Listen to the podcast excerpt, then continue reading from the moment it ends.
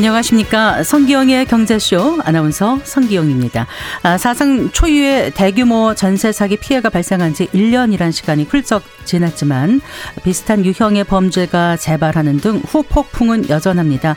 아, 오늘 이 시간에는 전세 사기의 내 재산을 보호하는 방법으로 주목받고 있는 권원 보험에 대해서 알아보겠습니다. 그리고 법적 효력이 없는 등기부 등본의 개선 방향도 생각해 봅니다.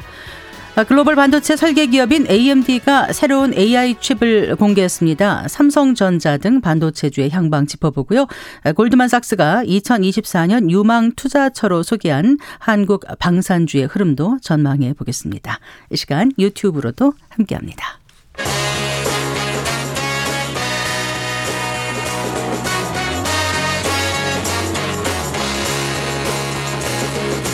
경제 시야를 넓혀드립니다. 투자의 지름길을 안내합니다. 돈 되는 정보를 발견하는 시간. KBS 1라디오 경제쇼.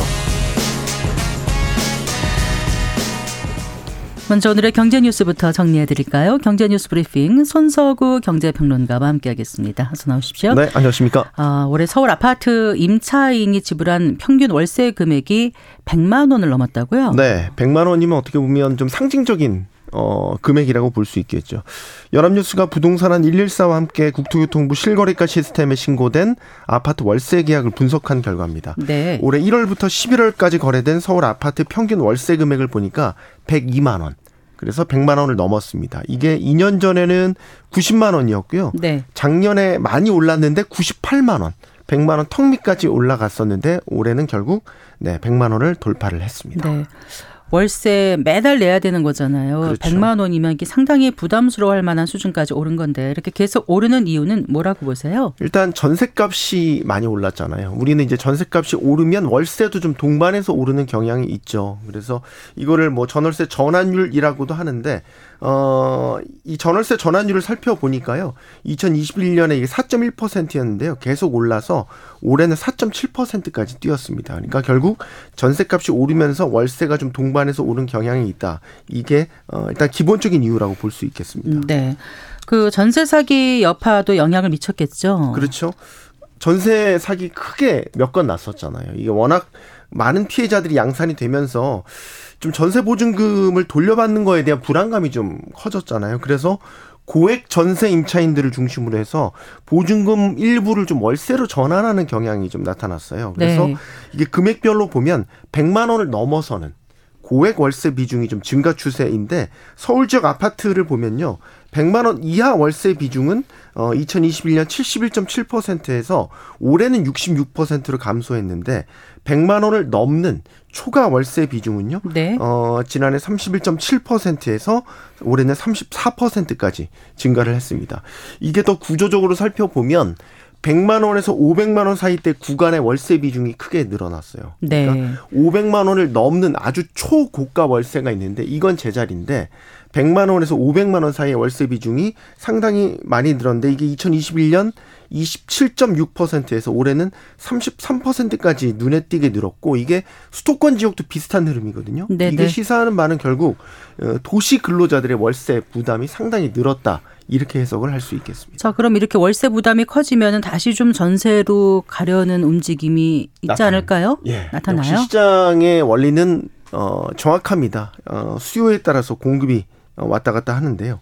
어, 월세 부담이 커지니까 반대로 이제 월세를 전세로 임차인들은 좀 돌리던 이런 수요가 늘면서 최근에는 전세 비중은 커지고 월세 비중은 감소하고 있습니다. 네. 서울 아파트 월세 비중을 보면요. 지난해 12월에는 이게 52.4%까지 빠르게 늘었다가 올해 1월에는 44.8%로 감소한 뒤에 어 최근 11월까지 보니까 36.3%까지 떨어진 것으로 나타나서 이게 2년 6개월 만에 최저치로 떨어진 겁니다. 네. 연평균 기준으로도 2021년 39.6%에서 어 43.9%까지 늘었다가 다시 40%대 초반까지 떨어지는 이런 양상을 보였습니다. 일단은 역전세난이 좀 진정 기미를 보인 것도 있고요. 또 서울 등지에서는 입주 물량 감소로 전세값 상승세가 어 지속되고 있기 때문에 이게 아마 장기적으로 보면 전세값이 오르면 또 월세 부담도 커지는 이런 현상으로 나타날 것으로 전망됩니다. 네. 지금 부동산 시장에 가장 위험한 뇌관으로 꼽히는 프로젝트 파이낸싱, 이제 PF 대출이요. 네. 어, 이거 그 대출 잔액하고 연체율이 다 상승했다면서요? 네. 9월 말 기준 이제 분기 기준으로 따져 본 건데요. 금융권의 부동산 PF 대출 잔액이 이제 9월 말 기준으로 134조 3천억 원. 이게 네. 전 분기 대비해서 1조 2천억 원 늘었고요. 연체율이 더 중요합니다. 연체율은 2.42%였습니다. 그래서 전 분기 대비 0.24%포인트 상승한 것으로 집계됐습니다. 이게 잔액이나 연체율이 늘어나는 거는 조금 주춤을 했어요. 어, 그래서 크게 오르지는 않은 건데 여전히 위험한 수준이다. 이렇게 볼 수 있겠고 연체율이 특히 중요한데 업권별로 살펴보면 증권사 연체율이 여전히 가장 높습니다. 증권사들의 PF 대출 연체율은 어 13.85%. 물론 이게 전 분기와 비교하면 3% 포인트 넘게 하락한 것이긴 한데 여전히 가장 높다라는 거. 또 상대적으로 연체율이 높지는 않은데요. 연체율이 갑자기 급등한 곳. 네네. 이게 상호금융권입니다. 아 상호금융권. 예, 이게 네. 4.18%로 어, 늘었는데 전 분기에는 1%대였거든요. 그러니까 이렇게 갑자기 늘어난 곳은 뭔가 이유가 있다. 라고 보시면 되겠고 저축은행권 연체율도 항상 위험하다고 그러잖아요. 5.56%, 보험업권 연체율 1.11%, 은행권 연체율이 가장 낮은데 좀 안정권입니다. 이건 네. 0.23% 포인트 하락해서 다시 0% 수준으로 떨어지긴 했습니다. 그럼 지금 이 PF 대출 잔액하고 연체율이 어떤 수준으로 봐야 됩니까? 대출 잔액 연체율은 일단 절대적인 수치는 여전히 높습니다. 어, 2%대 연체율이 중반대거든요. 이건 상당히 높은 수준이고요. 어, 다만 지금 금융당국에서 강조하는 건 사업장별로 구조조정이 진행되고 있고 네. 또 대주단 협약 등을 통해서 이제 어, 대출 상환이 좀 미뤄지는 상환이 연기되는 이런 식으로 안정적으로 관리되고 있다고 강조를 하고 있기는 합니다. 그런데 건설업계에서 얘기하는 거는 여전히 PF 부실 살얼음판 위를 걷고 있다 이런 이야기들이 많이 나오고 있어요. 예. 이게 왜 그러냐면 기본적으로 PF 대출은 부동산 경기가 잘 살아나서 사업장이 잘 돌아가서 대출을 상환을 해야 돼요. 그렇죠. 이제 부동산 경기가 여전히 바닥권에 머물고 있기 때문에 지금 대출이 안정적으로 관리되고 있다는 건 해소되는 게 아니라 일단은 유예가 되고 있다라는 쪽으로 봐야 되고 있고 그 다음에 또 하나 은행권이나 1금융권이나 2금융권까지는 그래도 안정적으로 관리되고 있다라고 봐도 좀 그 캐피탈사라든지 이런 네, 저신용 네. 캐피탈사들의 PF를 대출 노출 위험도가 상당히 높습니다. 그래서 이 PF 대출 중에도 브릿지론이라는 게 있어요. 네. 이건 이제 시행사들이 땅을 사들일 때 보통 단기로 많이 빌리는 건데 이런 브릿지론 같은 것들이 상당히 부실화될 위험이 크거든요. 예. 이런 것들이 상당히 만기가 몰려 있는 게 올해 말 내년 초 이렇게 보고 있습니다. 그래서 내년 6월에 뭐 위기설 이런 게 위기설. 나오나 봐요. 그렇죠. 이게 이제 예. 저금리 2020년, 2021년까지 많이 받았던 것들이거든요. 이런 것들이 이제 만기가 돌아오면 본격적인 어떤 PF 대출의 위험이 돌출될 것이다. 이런 위기설이 그래서 돌고 있는 거고요. 최근에 또 하나 눈여겨볼 거는 이런 PF 대출의 리스크가 커지면서 신용 등급 자체가 하향된 증권사, 금융사들이 상당히 많아지고 있다라는 겁니다. 이거는 어 추가 강등 사례가 나올 수도 있고요. 네. 이렇게 신용 등급이 강등되면 기업 신뢰도도 떨어지지만 각종 채권 발행이나 이런 걸 할 때 비용이 더 커지거든요. 네. 악순환입니다. 네.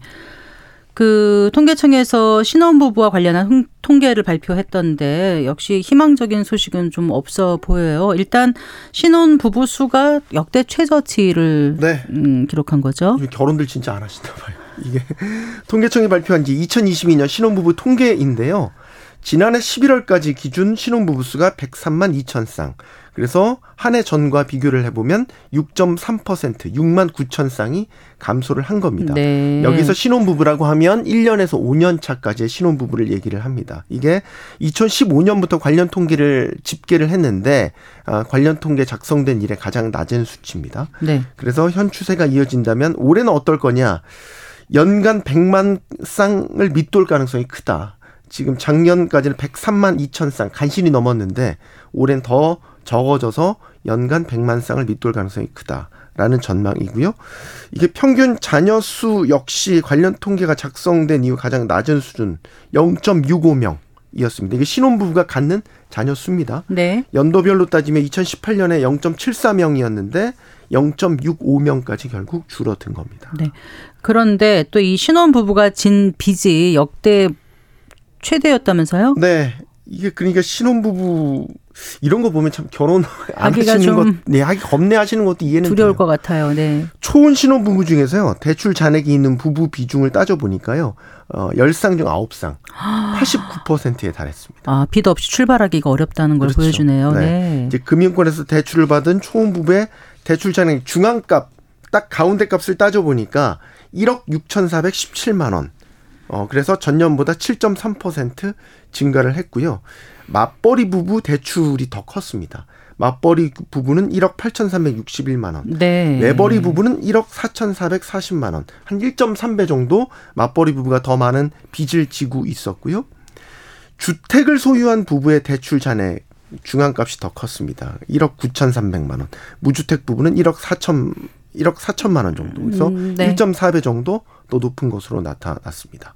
결론을 좀 내보자면 아 그 전에 맞벌이 부부 자녀들이 더 적었습니다. 그래서 맞벌이 부부는 0.59명, 외벌이 부부는 0.73명, 네. 그래서 0.14명 더 적었습니다. 그러니까 신혼부부 경제 사정이 전반적으로 다 어려워졌다. 네. 맞벌이 부부가 어, 경제적으로 보면 더 많은 빚을 지고 있기 때문에 네. 더 어렵다고 볼 수 있고 어 결국 자녀 수에서도 이런 경제적인 여건 차이가 자녀를 더 못 갖게 되는 원인으로 작용한다라는 것을 알 수 있다.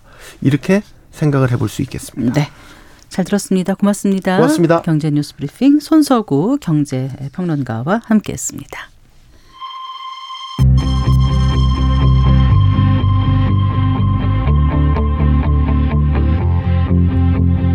경제 전문가의 원포인트 레슨.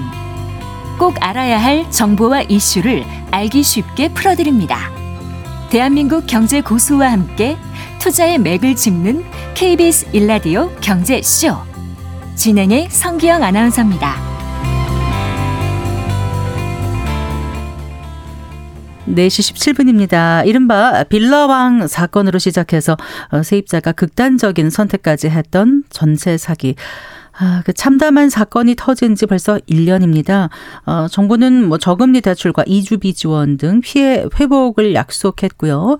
또 지난 7월에는 특별법도 제정됐지만 피해자들은 그때도 지금도 정말 피말리는 심정으로 하루하루를 버티고 있습니다. 네, 1년 전에 이것 알았더라면 어땠을까요? 네, 윤현종 동국대 교수로부터 그 답을 들어보겠습니다. 어서 나오십시오, 교수님. 네, 반갑습니다. 네, 반갑습니다. 네. 아, 1년 전 이것을 알았으면 어땠을까요? 라고 말씀드린 게 이제 권원 보험이에요. 네. 근데 이게 좀 생소한 분들 많으실 텐데 네. 어떤 보험인지 일단 네. 간략하게 좀 설명 부탁드릴게요. 네. 우선 그 설명 들어가기에 앞서서요.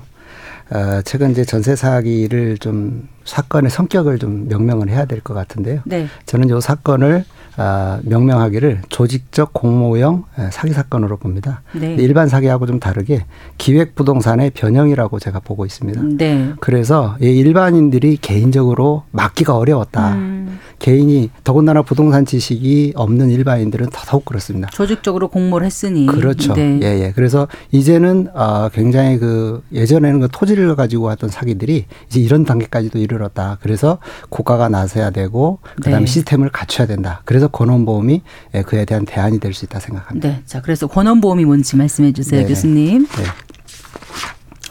우선 권원보험은요 부동산 거래 시에 해당 부동산하고 네. 예, 거래 과정에서 발생하는 예상치 못한 그 하자를 예, 보험으로서 사적인 영역에서 보호하는 부동산 거래 보호 방법이고요. 네. 예, 다- 매수인과 담보권자가 아, 권- 어, 부동산 권원보험 회사하고 아, 계약을 통해서 어, 맺는 손해보험 계약이라고 보시면 되겠습니다. 음, 네. 네. 그러면은 그 권원보험의 종류가 네네. 몇 가지가 있어요? 권원보험의 종류가 크게 네 가지가 있습니다. 우선은 소유권용 권원보험이 있고요. 네. 그다음에 임차권용 권원보험, 그다음에 저당권용 권원보험, 그다음에 전세권용 권원보험 이렇게 음. 있습니다. 그러면은 방금 전에 말씀하신 조직적 공모형 사기다 했을 때 전세 사기 당한 분들은 예. 임차권용.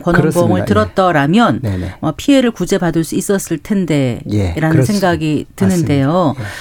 그 그러면 어, 어느 정도 보험을 받을 저기 저또 구제를 받을 수 있는 거예요? 지원을? 어 일단은 그 뭐그 어, 그러니까 보전 그 계약에 따라서 아. 예, 이제 계약 조건에 따라 좀 달라질 수 있기 때문에 딱 네. 얼마다라고 딱 한정하기는 어렵 계약 내용에 따라 달라질 수 있는 부분입니다. 네.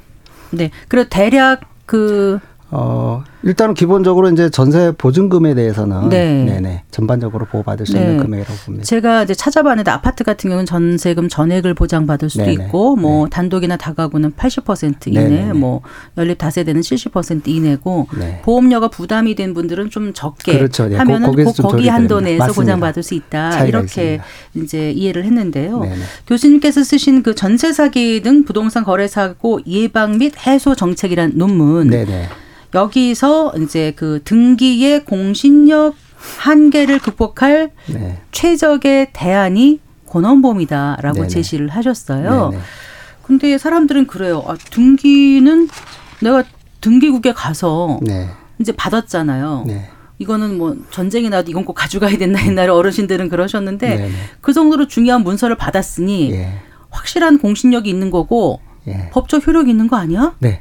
다들 그렇게 이제 생각을 하고 있습니다. 네. 그렇게 해서 안심하고 거래를 하는데 에, 이, 그러니까 소위 말해서 등기부에 올라가 있는 내용을 있는 그대로 믿고 거래했으면은 아무런 문제가 없는 것은 공신력을 인정하는 거라 그러고 네. 등기부의 내용을 믿고 거래했지만 진정한 권리자가 나타나면 어, 그 맺었던 계약이 무효가 될 수 있는 게 불인정 국가입니다. 우리나라는 불인정 제도를 채택하고 있는 겁니다. 그러니까 네. 공신력을 인정하는 국가 어, 시스템을 채택하는 나라가 있고 불인정한 어, 시스템을 어, 하는 나라가 있습니다. 네. 주로 이제 어 대륙법계는 공신력을 인정하는 쪽이고 네. 영미법계는 공신력을 불인정하는 쪽인데 네. 우리는 대륙법계를 따랐음에도 불구하고 등기 부분에 있어서는 공신력 불인정 쪽으로 가고 있는데 이거는 우리의 특수 역사적인 거가 좀 관련이 있습니다. 네. 소위 말해서 일제 시대를 거치고 6.25를 거치고 사회적 혼란기를 거치면서 등기부상에 올라가 있는 권리자가 진정한 권리자가 아닌 경우가 너무 많은 음, 거예요. 네, 나중에 저게 내 땅이다 하고 올 수도 있는데 그렇죠. 그냥 그냥 거기 살면서 먼저 점유한 사람의 등기를 다 인정해주면 예, 문제가 예. 되니까 예, 실제로 그렇게 뭐 어떤 한시적으로 그 특례법으로 해서 그냥 현재 점유하고 있는 사람들 권리를 준 경우가 많았어요. 네. 그리고 뭐 이런저런 방법으로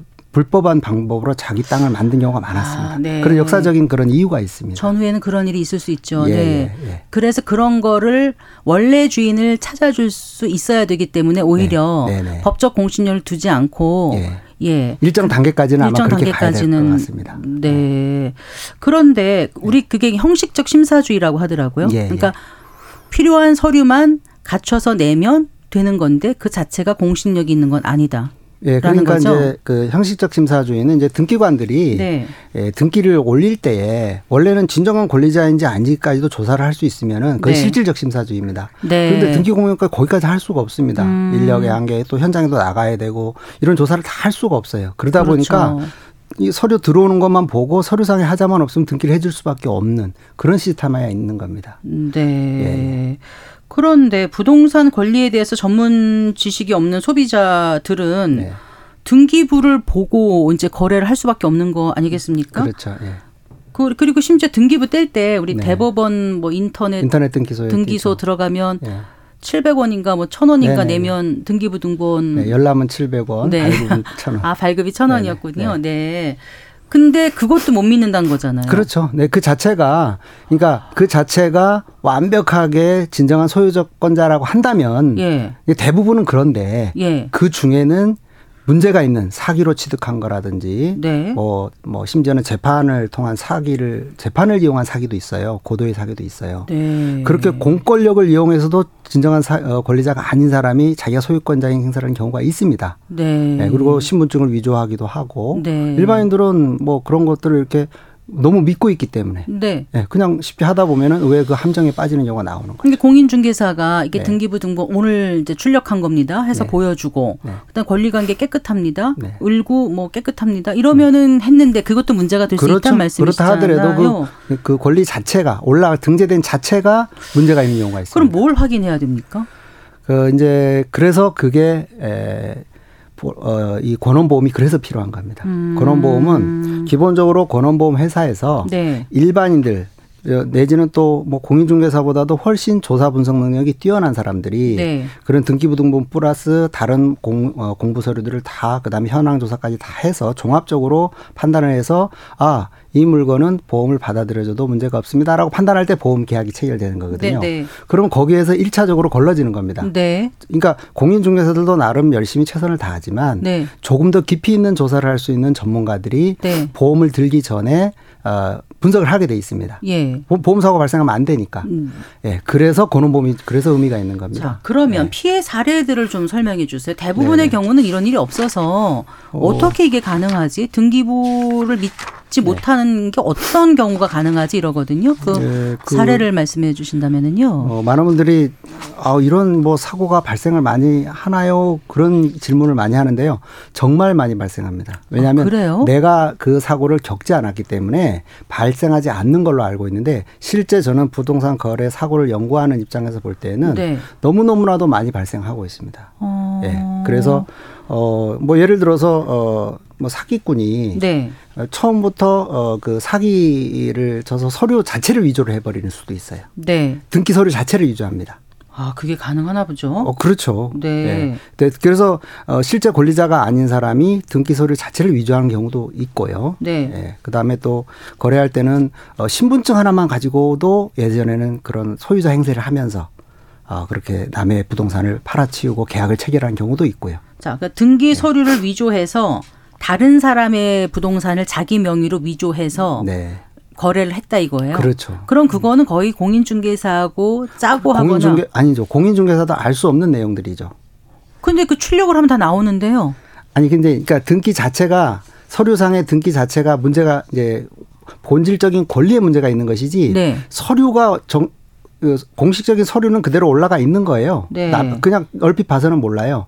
근데 사기꾼이 에, 고도의 수법을 가지고 했기 때문에 등기 공무원도 그걸 못 가려내는 겁니다. 음. 예, 형식적으로는 문제가 없어 보이는 거죠. 네. 예, 그래서 그런 부분들은 보험이라는 이런 제도를 통해서 사고가 발생하면 조사자가 최대한 접근하고 예방 사전 예방하고 만약에 그 부분이 체크가 안 돼서 사고가 발생하면 그때는 보험금으로서 이제 그 피해를 보상하는 그런 제도가 건원보험이라고 할 수가 있습니다. 아, 그래요? 네.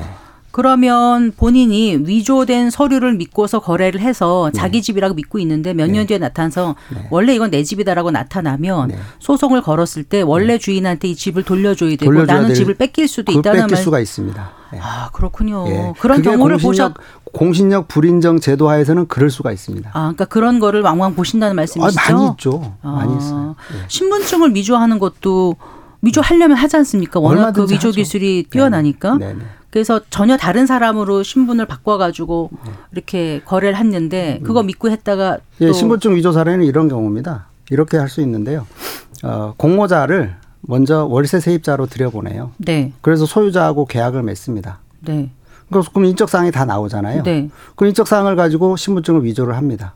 음, 예, 위조를 해서 소유권자처럼 중개업소에다 매물을 내놓죠. 네. 그다음에 물건 보러 갔더니 세입자가 어, 그 집주인이 건물을 내놓은 거집 보러 왔다라고 아. 하면 같이 공모를 했기 때문에 네. 마치 진정한 임차인인 것처럼 아. 가짜 소유자를 도와가서 공모를 해서 공동으로 그 집을 팔아치우는 그건 중개업자나 매수자나 알 도리가 보- 없겠네요. 네, 그래서 이제 그 신분증의 진위 여부를 판단할 수 있어야 되는데 네. 그 진위 여부 판단하는 그 방법이 일반적으로 많이 쓰는 방법이 ARS라는 걸 통해서 전화를 해가지고 네, 네. 그뭐 연도하고 발급 기간 하게 돼. 이거는 어 아까 같은 경우에는 전혀 피해갈 수가 없습니다. 실제 네. 실제 그 주민번호를 보고 네, 위조를 네. 했기 때문에 일치하겠죠. 네, 그래서 에, 그런 부분들 같은 경우에는 고도의 어떤 훈련된 어, 그런 어, 위- 식별 기법이 있지 않으면 네. 네, 식별하기가 좀 어려운 거라고 볼 수 있습니다. 자 그러면은 그 등기부 등본에 공신력을 부여 해야 될 텐데 네. 어떤 방법이 있을까요? 아직까지는 어, 부여 어, 부여하기가 아직까지는 좀 쉽지 않다고 보는 게 그렇게 하려면 공신력을 부여하려면 네. 실제의 물건 현황 그 대장 현- 대장과 그다음에 등기부와 현재 상황을 다 조사를 해서 완벽하게 일치를 시킨 뒤에야 사실은 공신력을 인정할 수 있다고 봐야 하는데 지금은 불일치한 경우도 많습니다. 대장과 등기부가 불일치한 경우도 많고 아, 현황과 대장이 불일치하는 경우도 많고 삼자가 다 불일치하는 경우도 많고 네. 그러다 보니까 일괄적으로 공인 어, 공신력을 인정한다는 게 쉽지가 않은 겁니다. 네. 근데 공신력을 안 인정하지 않더라도 미국이나 영국, 영국 같은 경우는 뭐 보상 기금이 마련돼 있거나 그래서- 등기 관이 손해를 배상한다거나 하는 네네네. 장치가 있다면서요. 미국 같은 경우는 그래서 권원보험이 발달돼 있는 겁니다. 아, 네. 예. 공정 인정하지 않기 때문에 네. 예. 거래 서류들만 철해놔 그 레코딩 시스템이라고 하거든요. 쭉 철해 놓는데 그것을 그 거- 어, 거래 절차가 문제가 없는지를 조사하는 사람이 바로 예, 권리 분석사라고 하고 아, 예, 그렇군요. 예, 예. 그리고 그건 권원 보험 회사에서 고용한 사람들이 네. 어, 그런 이- 이상 없는지를 다 이제 전문가 입장에서 분석을 하니까 네. 음. 나름 그거를 검증을 할 수가 있는 거예요. 그래서 공신력이 인정돼 있지 않다 하더라도 그런 거를 보완할 수 있는 제도가 권원 보험이라고 볼 수 있습니다. 일단 교수님 말씀 들어보면은 이제 부동산 등기부 등본 자체가 완벽한 공신력을 제공하는 게 아니니까 예. 주의해서 거래해야 되는데 그렇죠. 매매든 전세든 네. 월세든 그런데 자 그래도 난 안심하기 위해서 권원보험에 가입하고 싶다 이제 네. 오늘 알았으니까 네. 그러면 어, 보험료가 비싸지 않을까 싶어요 집 같은 거니까 어, 그, 그게 이제, 이제 좀 잘못된 선입견이라고 보는데 네네. 의외로 더 싸, 싼 경우, 싸다고 볼 수 있습니다. 왜냐하면 예를 들어서 보자면 3억 기준에서 네. 어, 등기 수수료가 한, 어, 55만 원 정도. 네. 예를 들어서 하는 겁니다. 그런데 이 권원보험회사가 등기 수수료를 협업 체리를 하다 보니까 그 등기 수를 좀 낮추는 거예요. 그래서 권원보험 수, 보험료를 한 15만 원 정도로 하고 네. 등기 수수료를 한 30만 원 정도 해가지고 실제 일반적인 거래를 할 때는 55만 원이 나오는데 네.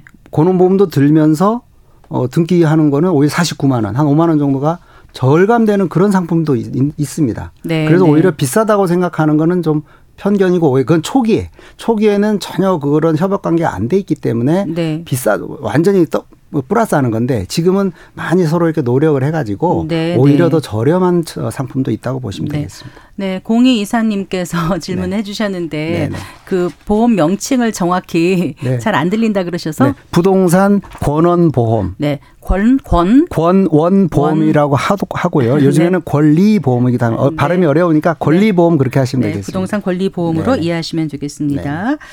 어, 이제 좀 결론을 내봐야 될 것 같아요. 일단 당장 뭐 권원보험이 믿을 만한 안전 장치가 될 수 있습니다만은 국가에서 네. 여기에 좀 공신력에 가까운 뭔가를 좀 부여해주는 차원에서 우리가 이제 등록세를 내지 않습니까? 네, 이건 네. 이제 등기국에 내는 거고 사실 법원이 관장하는 거잖아요. 네.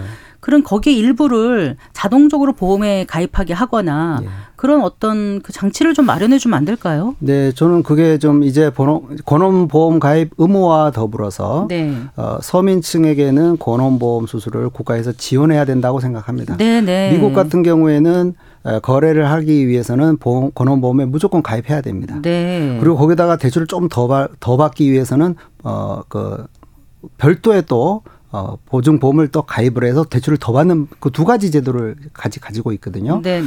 근데 우리 같은 경우에는 그 한 가지도 안 가지고 있는 그런 발달되지 않는 상태고 그래서 이런 우리도 거래를 할 때에 일정 그 어, 등록세 같은 데 수수료를 이제 받아서 자기 본원 보험료로도 쓰고 그다음에 그 기금 거기에서 나오는 금액의 일부를 기금을 만들어서 네. 서민 측에게는 어, 이 보험료 때문에 권원보험을 가입을 안 하는 거나 못 하는 경우가 있거든요. 네. 그래서 국가 지원이 필요한 겁니다. 네, 네. 예, 그렇게 보고 있습니다. 그래요. 개인이 하나씩 가입하는 것보다 국가 네. 전체에서 하면은 보험료 자체도 좀 많이 떨어질 것 같다는 생각도 언뜻 들었는데. 그렇죠. 예, 규모의 경제가 되니까 그럴 수 네, 있습니다. 그래요. 예. 대부분 등기부 등본 법적 효력 믿고 거래했다가 낭패 보는 일 있는데 우리가 등기 네, 그거 네. 뭐죠? 발급 받을 때 아, 돈도 주의. 내면서 네. 이거를 믿지 못할 거를 확인하는데 돈을 낸다는 게 참 아이러니한 일 아니겠어요? 네, 맞습니다. 네. 좀 그런 상태에 있습니다. 네, 속히 법적인 공신력 갖추기 위한 제도적 장치가 마련됐으면 좋겠네요. 네, 네. 오늘 말씀 잘 들었습니다. 네, 고맙습니다. 감사합니다.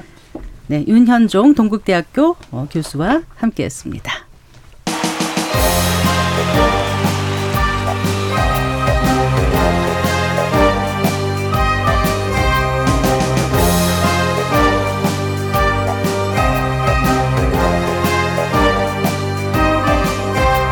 경제를 알아야 세상이 읽힙니다. 투자를 알아야 돈이 보입니다. KBS 1라디오 경제쇼. 4시 35분입니다. 아, 이번 한 주 주식시장을 달굴 주요 이슈와 일정 살펴보고요. 현명한 투자 전략도 짚어보겠습니다. 이베스트 투자증권의 염승환 이사 스튜디오에 모셨습니다. 반갑습니다. 네, 안녕하세요. 안녕하세요. 아, 주식 그, 하시는 분들은 그러니까 연구하시는 분들은 네. 주말을 어떻게 보내신지 궁금해요. 아, 주말에도 이제 이제 주말 아침에 일어나면 바로 네. 또 미국 증시가 새벽에 끝나니까 네. 뭔일 있었나 어, 보고 네. 좀 쉬긴 쉬죠. 중간 중간 쉬는데 이제 그래도 계속 뉴스들 나오는 거 보면 네. 어 이거 뭔가 좀 이슈가 되겠다 싶은 거는 메모를 좀 해놓습니다. 항상. 네. 그랬다가 이제 이런 또 좋은 방송에서 소개를 해드리고 있는 지금 상황입니다. 네, 예. 지난주 이제 금요일 국내 증시는 좋은 분위기였었잖아요. 네네. 일단 우리나라 미국의 현재 그 증시 분위기 좀 짚어주시겠어요? 지난주에 이제 미국의 고용 지표가 좀 잘 나왔거든요, 예상보다. 근데 이제 보통 지표 잘 나오면 금리 올라가서 좀 악재라고 예전에 많이 해석을 했어요. 금리 오르면 증시 좀 부담이 되니까. 근데 이번엔 좀 달랐던 게 지표가 좋고 금리가 올랐는데도 시장은 호재로 좀 해석을 했습니다. 그 이유가 일단 지표 오른다고 해서 미국 연준이 더 금리를 올릴 건 이제 아니거든요. 사실 이제 금리 인상은 끝났기 때문에 네. 어차피 이날을 뭐세 번 할지 다섯 번 할지 모르지만 내년에 금리 인하하는 거 자체가 바뀐 건 아니거든요. 그러다 보니까 차라리 이럴 거면은 경기가 뭐 긍정적인 게 나은 거죠. 주식 시장에는. 그래서 오히려 미국의 고용 지표가 잘 나온 게 미국 증시에 호재로 작용해서 미국 증시 아마 6주 연속 네. 상승세로 좀 마감이 됐고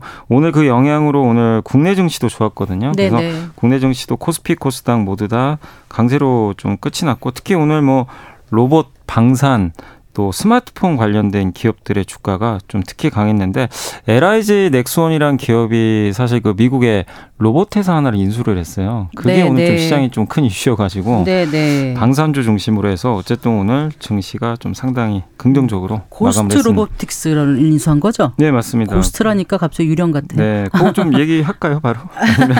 네, 그거부터 할까요, 그러면요? 네. 네. 그래서 오늘 그 고스트 로보틱스라는 회사를 LIG 넥스원이 이제 인수를 해가지고 인수를 완전히 한 건 아니고 이제 공시를 내 가지고 인수를 추진하겠다. 그래서 내년에 아마 6월 계약. 말인가 하겠다. 네. 예정. 그래서 네. 이제 내년에 이제 계약은 이제 뭐 확정이 될 텐데 어쨌든 이제 이런 공시를 내다 보니까 이 회사가 원래 미사일 만드는 방산 회사인데 근데 갑자기 로봇이야 이러더라고요. 이제 방산인데 그 회사 고스트 로보틱스가 사족 보행 로봇 이제 개같이 생긴 이제 아, 로봇인데 강아지 네, 같이 네, 강- 생긴. 아, 맞습니다. 죄송합니다. 아 강아지라고 해야 되나? 지금 밖에서 빵 터졌어요, 우리. 예. 프로듀서도. 네. 강아지처럼 이렇게 네 발로 걷는 사족 보행인데 네. 이 로봇이 그 군사용으로 쓰여요. 군사 아, 목적 이제 감시하고 네. 정찰하고 실제로 그렇군요. 미국과 영국군에 네. 그러니까 이제 좀 시너지 효과가 좀 생길 것 같으니까 주가도 반응을 해줬고 그래서 오늘 주가가 상한가에 갔거든요. 하루에 네. 30% 급등을 했습니다. 그래서 이 부분이 일단 이제 LIG 넥스원에도 호재로 작용했고 우리나라 방산 기업이 어쨌든 미국의 그 군사 목적의 회사를 인수한 거잖아요. 네. 그래서 좀 미국 방산 시장 진출하는 거 아니냐 이런 음, 기대감까지 좀 맞물리면서 음. 오늘 어쨌든 이 방산주들한테 큰 호재로 어쨌든 로봇 같습니다. 기업을 인수한다는 것은 군의 첨단화에 있어서 중요한 전환점이 네, 되니까 맞습니다. 이제 중요한 것 같긴 한데 그래도 한편으로는 좀 유의해야 된다. 너무 올랐다. 뭐 인수 대상에 대한 재무 정보라든가 이런 네, 뭐 맞습니다. 향후 그 전망이 어, 확실한 건 아니라서 인수 금액이 적당한지 판단하기 어렵다. 음. 뭐 이렇게 이렇게 얘기를 하더라고요. 예, 뭐 그 부분도 이제 좀 잘 짚어주신 게 이게 비상장 기업이다 보니까 정보가 정확하지 않습니다. 도대체 돈을 얼마 벌고 있고 아, 로봇 고스트 네, 로보틱스가 고스트 로보틱스가 아, 예, 네. 비상장이거든요. 상장은 안돼 네. 있어서 정확한 재무 데이터를 이제 알 수가 없는 거예요. 아, 그런 근데 여기에 뜻이었군요. 대해서 네. LIG 넥스원이 좀 이거를 좀 구체적으로 설명을 해주면 좋은데 아직까진 거기에 대해서 지금 언급이 없고 또한 가지가 아, 네. 이것도 좀 불확실한 게 뭐냐면은 그 고스트 로보틱스라는 회사가 일단 이제 그 고스트 로보틱스 테크놀로지라는 회사가 따로 있거든요. 이 회사가 이제 한국 내 이 고스트 로보틱스의 로봇 있잖아요. 네네. 이거의 판권을 갖고 있어요. 아. 그래서 이 회사가 국내 판권을 따로 갖고 있는데 LIG 넥스원은 그렇게 되면 어떻게 되는 거예요? 이거 판권을 가져오든가 네. 교통 정리를 좀 아니면 해야 되거든요. 그렇겠네요. 네, 그러니까 미국에선 괜찮은데 국내 판권은 이제 어떻게 할 거냐. 아. 국내 생산과 판권은 고스트 로보틱스 테크놀로지라는 기업이 네. 일단 지금 경북 구미 쪽에 지금 생산 공장을 짓고 있다고 합니다. 짓고 네, 있다. 그리고 언론 보도가 올해 있었거든요, 네, 사실. 네. 근데 여기에 대해서도 아직 LIG 넥스원이 언급을 좀 안 해주고 있어요. 음. 그래서 요것들에 대한 좀 불확실성은 좀 남아 있으니까 투자하실 때 유의하시되 아마 LIG 넥스원이 그래도 상장 기업이니까 아마 네. 조만간 요 뉴스들은 요 내용들을 공개하지 않을까. 거래량이 엄청 많았던 것 같아요. 네, 오늘 어쨌든 가장 좀 뜨거웠던 네. 기업이었습니다. 요즘 그 조금 더 얘기를 펼쳐 보면 방산주들 네. 주가가 좋은 게 뭐 전쟁이 뭐 격화되는 건 아닌데 왜 좋은 건지 조금 더 설명을 해주세요. 아, 전쟁이 근데 네. 이제 작년에 아마 기억하시겠지만 러시아가 우크라이나 침공할 거라고 생각하신 분들은 거의 없으셨을 거예요. 좀 굉장히 충격적인 사건이잖아요. 네, 올해 또 이스라엘과 하마스 간에 좀 전쟁도 있었고 네, 1년 만에 생각지 않은 전쟁이 두 건 나니까 그러네요. 전혀 예상을 못 했는데 근데 특히 폴란드가 작년에 우리나라 무기를 이제 17조인가요? 아마 20조 가까이 사 가지고 갔는데 결국엔 그 전쟁 리스크 때문이죠. 이제 폴란드도 러시아랑 그렇게 사이가 좋은 국가는 아니고 그러다 보니까 어, 스스로 지키지 않으면 안 되겠다. 근데 이제 우리나라 무기가 좀 인기가 있는 게 미국 무기는 너무 비싸고요. 네, 독일이 좀 무기 강국인데 독일은 무기가 비싼 데다가 그동안 전쟁이 없었잖아요. 생산 시설이 많이 좀 놀고 있었다고 합니다. 아 그래요. 그러니까 이제 이거를 다시 재가동을 해서 만드는데 시간이 많이 걸려요. 음, 네. 그래서 이제 이거를 이번에 노르웨이에서 전차를 독일 걸 선택을 했는데 그게 9년 걸린다고 합니다. 9년이요? 네. 근데 이제 어. 우리나라 지금 K2 전차 있잖아요. 네, 폴란드 네, 그건 네. 3년밖에 안 걸려요. 아. 생산하는데. 왜냐면 한국은 아직은 지금 휴전이잖아요. 그래서 전쟁이 끝난 건 안전이 아니잖아요. 네. 휴전이지. 그래서 계속 지금 공장을 가동하고 있기 때문에 무기를 찍어내는 거죠. 그래서 독일보다 한국이 음. 생산성 면에서 유리하고 가격도 훨씬 싸거든요. 그러다 보니까 당장 무기가 급한 국가들은 이제 한국산을 좀 채택을 하는 음, 거죠. 그래서 골드만삭스에서 내년도 어, 한국의 방산주가 유망하다라고 네 맞습니다. 리포트를 낸 것 같아요. 네, 그래서 내년에 뭐 국내 증시도 괜찮게 보지만 네. 특히 그 중에서 방산이 지금 뭐 뭐라고 했냐면 한국이 세계에서 규모가 큰 무기 공급국 가운데 하나인데 네. 방산주가 어쨌든 지금 지정학적 리스크가 있으니까 이 위험을 음. 좀 방어할 수 있는 좋은 투자처다라고 하면서 한국의 방산주에 대해서 굉장히 긍정적인 좀 소개를 했습니다. 방산주로는 어떤 주가 있죠? 보통 아까 LIG 넥스원이 있고요. 네. 이 회사가 이제 미사일 만드는 회사고 네. 한화 에어로스페이스가 이제 얘기하는, 보통 이제 네. 이 회사가 종합 뭐 방산 업체입니다. 그래서 다양한 무기들을 만들고요. 항공 한국 한국 항공우주는 저기 전투기 네. 전투기 만들고 현대 로템은 그 이 탱크 전차 만드는 네. 그런 기업들인데 이런 기업들이 이제 한국의 대표적인 방산 기업입니다. 알겠습니다. 자 그리고 이제 그 오늘 또 중요한 게 글로벌 반도체 설계 기업이잖아요. AMD가 새로운 AI 칩을 공개해서 엔비디아와 맞서겠다 이렇게 발표했지 않습니까? 네. 이, 이거 좀 얘기 좀 해볼까요? 이게 이제 발표하고 나서 그날 AMD 주가가 9%나 급등을 했거든요. 근데 이제 지금 AI 반도체는 사실 이제 양사가 경쟁사인데 엔비디아가 거의 90% 이상 점유를 하고 있어요. 그러니까 네, 시장을 네. 장악을 했죠. 그러니까 이제 AMD도 반격을 하고 싶었는데 이번에 MI 300X라는 이름의 AI 반도체를 좀 내놨습니다. 그래서 네. 공개를 했는데 성능이 물론 이제 이거는 AMD의 입장입니다. AMD에서는 엔비디아의 경쟁 모델보다 최대 성능이 60% 정도 더 뛰어나다. 음. 이렇게 좀 공개를 네, 했거든요. 네, 그리고 네. 이미 고객사로 메타, 마이크로소프트, 오라클, 오라클. 예, 이런 기업들의 지금 그 채택을 하기로 좀 합의를 했기 때문에 고객사가 있고 없고는 또 굉장히 크거든요. 그리고 일단 이제 내년도에 한 2.5조 원 정도 매출을 좀 기대한다라고 좀 언급을 했는데 네. 그런데 구체적인 또 액수까지 이렇게 거론을 하다 보니까 아 시장에서는 엔비디아랑 한번 경쟁해서 이기지 않을까 뭐 이런 쪽 기대감도 일부 있었던 것 같은데 물론 엔비디아가 점유율이 너무 높아서 네. 사실 이기긴 쉽지 않지만 지금 이런 빅테크 기업들은요 그 이 AI 반도체를 써야 되는데 엔비디아는 너무 비싸거든요 부르는 게 음. 값이다 보니까 네. 근데 일단 여기 리사수 CEO는 뭐라고 했냐면 가격은 좀 더 저렴할 것 같다 이렇게 연구 그러니까 성능은 뭐가, 좋은 뭐가 더 자기네 제품이니까 아. 그러니까 구체적인 금액은 얘기는 안 했는데 네. 엔비디아보다 가격은 저렴한데 성능은 더 좋다고 했거든요. 음, 네. 그럼 이제 이걸 사용하는 빅테크 업체들 입장에선 어쨌든 선택하기가 음. 좀 용이한 거죠. 비용 네. 부담을 좀 줄일 수 있으니까. 이런 리사수라고 그러셨는데 그런 네. CEO가 전혀 근거 없는 얘기를 이렇게 시장에 얘기할 수는 아, 없잖아요. 그렇죠. 그거는 네. 뭐 당연히 거짓된 정보를 얘기하면 당연히 안 되는 거고. 근데 네. 이제 구체적으로 얼마라고는 금액은 얘기 안 했는데 뭐 가격 경쟁력이나 이제 성능 이런 면에서 좀 뛰어나다라고 좀 언급을 했기 때문에 시장에서는 그래도 AMD의 좀 반격이 시작된 거 아닌가 라고 일부 좀 기대는 하고 있는 것 같습니다. 이사님은 어떻게 전망하시는가요? 저는 이게 뭐 AMD든 엔비디아든 이렇게 AI 반도체를 만드는 기업들이 많아지면 한국한테 유리한 게 뭐냐면요. 한국은 AI 이 반도체가 뭐냐면 이 AI 그 칩 안에 네. HBM이라는 우리나라가 만드는 메모리 반도체가 같이 들어가야 돼요. 반드시. 옆에 메모리가. 예, 네, 맞습니다. 예. 예. 그게 이제 대역폭이 넓은 이제 그 메모리 반도체인데 사실 이거를 우리나라에서 지금 거의 독점적으로 잘 만들고 있거든요. 근데 고객사가 또 늘어나는 거잖아요. 그러네요. 엔비디아만 납품하는 게 아니라 이제는 AMD 음. 또 다른 회사가 또 만들면 거기에 납품할 수 있으니까 한국 기업들도 이제 고객사가 늘어나는 거죠. 그래서 그런 면에서 한국의 반도체 기업들한테는 이렇게 고객사가 늘어나는 건 상당히 저는 좀 긍정적인 뉴스라고 좀 판단을 하고 있습니다. 반도체 업계 전체로 좋다 이렇게 하기는 좀 어려운 거 아닌가요? 반도체 업계 전체가 좋다기보다는 엔비디아 입장에서 좀 불편하죠. 경쟁사가 생긴 거니까. 네. 그러니까 약간 장단은 있는데 예, 예. 어쨌든 우리나라 입장에서는 우리, 좀 예. 예 호재가 아닌가 알겠습니다. 이렇게 생각을 하고 있습니다. 지금 이제 경기 둔화 우려에 유가가 급락하고 있지 않습니까? 네.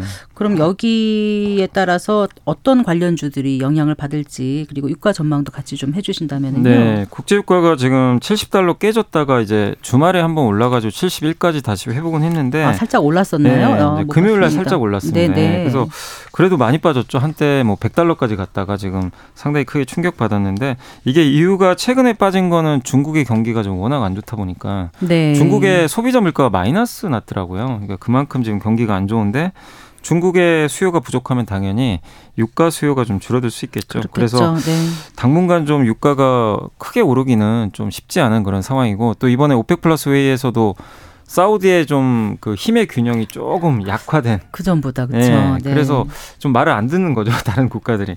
그래서 유가가 좀 크게 오르긴 좀 어려운데 근데 이렇게 어쨌든 유가가 떨어지면 한국 경제에도 당연히 뭐 긍정적입니다. 왜냐하면 비용이 줄어들고 여기서 가장 수혜를 받는 기업은 대표적인 게 뭐 아시겠지만 항공주. 네. 네. 요즘에 항공주들 여전히 여객 수요도 좋은데 이런 비용 부담까지 완화되는 데다가 요즘에 아마 테무나 그 알리익스프레스라고 예, 굉장히 예. 유행하잖아요. 네. 뭐 중국의 해외 직구. 근데 그거 이제 직구를 하면 보통 비행기로 실어 나르거든요. 네. 그래서 항공 화물 수요도 좀 늘어나고 있어가지고 일단 항공주들한테는 유가도 좋고 이런 부분들이 좋게 작용할 것 같고요. 또 한국전력도 괜찮을 것 같습니다. 왜냐하면 한국전력이 작년에 역대급 손해를 좀 봤잖아요. 네. 전기요금을 올려야 되는데 사실은 이제 또 물가라든가 이런 문제들 또 유가 올라가면 당연히 비용 부담은 커지는데 그걸 가격 전가를 못했잖아요. 네. 근데 지금은 이제 유가가 빠지니까 한국전력은 비용이 떨어지게 됩니다. 네. 이 발전을 할 때 어쨌든 이 석유나 석탄 같은 걸 많이 쓰니까 그래서 한국전력의 실적도 앞으로 좀 개선되지 않을까. 네. 그래서 항공주와 한전 이쪽이 좀 유가 하락의 수혜주라고 보시면 좋을 네. 것 같습니다. 걸그룹 블랙핑크가 재계약했잖아요. 네네. 여기에 따른 움직임이 보이고 있어요, 확실히. 네, 그래서 네. 물론 이제 오늘 와이젠터가 다시 좀 빠지긴 했지만 지난주에 이제 재계약 나오면서 주가가 한 이제 20% 이상 하루에 급등하는 모습이 나왔는데 네. 지금 이제 소속사 입장에서는 이 와이젠터는 지금 블랙핑크가 없으면 이제 구심점이 없거든요. 사실은 이제 빅뱅하고도 이제 재계약이 끝났고 이제 이 와이젠트를 지탱할 그 이 아티스트가 네. 사실은 지금 거의 없는 상태거든요.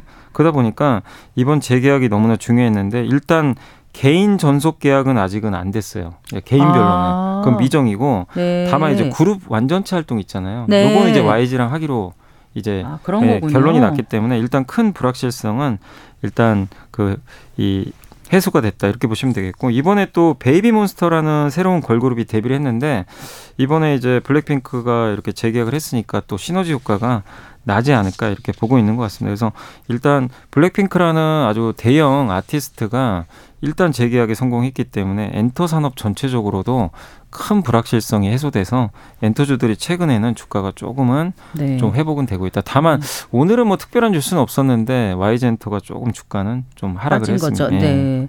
베이비몬스터가 7년 만에 선보인 신인 걸그룹 네, 6인조네요. 네. 자, 그리고요. 대주주 양도 차익 과세 기준이 기존 10억 원에서 이제 30억 원 이상으로 변경될 것이다. 그러니까 그걸 이제 검토하고 있다. 이런 네. 보도가 있는데 이렇게 되면 일단 좀 괜찮은 거 아닌가요? 이게 만약에 되면 이제 호재라고 봐야 될 것 같습니다. 이 언론 보도가 이제 지난주 금요일 날 갑자기 오후에 보도가 나오니까 코스닥 증시가 갑자기 급등을 해버렸거든요. 근데 왜냐하면 개인 대주주 양도차익과세 기준이 10억이면 내가 한 종목에 10억 갖고 있으면 일단 나는 대주주가 되는 거거든요. 연말까지. 그럼 내년에 내가 수익이 나면 네. 이제 양도세 한 22%인가요? 네. 그걸 내야 20%에다 되거든요. 예. 네. 근데 지금 대주주가 아니면 양도세를 안 내도 되잖아요. 그러니까 이제 그걸 회피하기 위해서 연말마다 항상 팔아요. 팔죠. 팔죠. 네, 네. 작년에도 그랬고. 근데 이거를 30억으로 올려주면 한 종목에 그러면 이 숫자가 굉장히 줄어들겠죠. 한 종목에 30억 갖고 있는 분들은 그렇게 아주 많은 건 아니다 보니까 네. 10억은 꽤 된다고 제가 꽤 알고 있어요. 될까요? 네. 그러다 보니까 연말마다 이게 수급 때문에 이제 그런 좀 불만 분 불만 가지신 분들이 있었던 게 뭐냐면은 아니 내가 갖고 있는 게 멀쩡한데 연말에 그냥 빠진다 음. 주가 자꾸만 근데 또 연초 되면 다시 사거든요. 그 다시 원상복구는 되지만 연말마다 이제 그런 이슈가 반복되니까 시장이 그런 것 때문에 좀 약간 왜곡이 되는 거죠. 근데 이걸 음, 30억이나 네네. 50억으로 올려주면 그런 물량이 이제 나올 가능성이 낮으니까 불필요한 변동성은 네. 좀 줄어든다 이런 그래서 차원에서 이제 요거를 지금 어. 시장에서 주주분들은 좀 많이 원하고 있는 그렇군요. 그런 상황인데 근데 주의하실 거는 이건 이제 보도지 아직은 확정돼서 확정된 건 발표된 건 아니니까 아니죠. 예, 네. 음. 정보가 확정될 때까지는 조금 더 봐야 될 것 같습니다. 이번 주 주요 일정 어떤 것들이 있는지 끝으로 좀 소개해 네. 주세요. 이번 주 일정으로 이제 내일 좀 중요한 일정이 미국의 소비자 물가 지수가 아, 발표되는 그러네요. 네, 네. 그래서 지금 예상으로는 플러스 3.1% 정도 상승할 걸로 보이는데 그 이하로 나오면 좋을 것 같고요. 또 내일 그러게요. 윤석열 대통령이 네덜란드 반도체 장비 회사 ASML을 또 방문한다고 하니까 네. 아마 이재용 회장하고 같이 가는 것 같더라고요. 그래서 어떤 뉴스가 나올지 지켜보시고 이번 주 제일 중요한 거는 그 수요일 날 미국의 FOMC 네. 금리 결정하니까 그러네요. 거기서 또 파월 의장이 어떤 멘트를 할지 제발 좀 뒤통수 안 때리는 좀 좋은 얘기 해줬으면 하는 좀 바람입니다. 잘 들었습니다. 네. 고맙습니다. 네, 감사합니다. 이베스트 투자증권의 염승환 이사와 함께했습니다. 마칠 시간이네요. 성기영의 경제쇼 오늘 순서 여기서 인사드리겠습니다. 성기영이었습니다. 고맙습니다.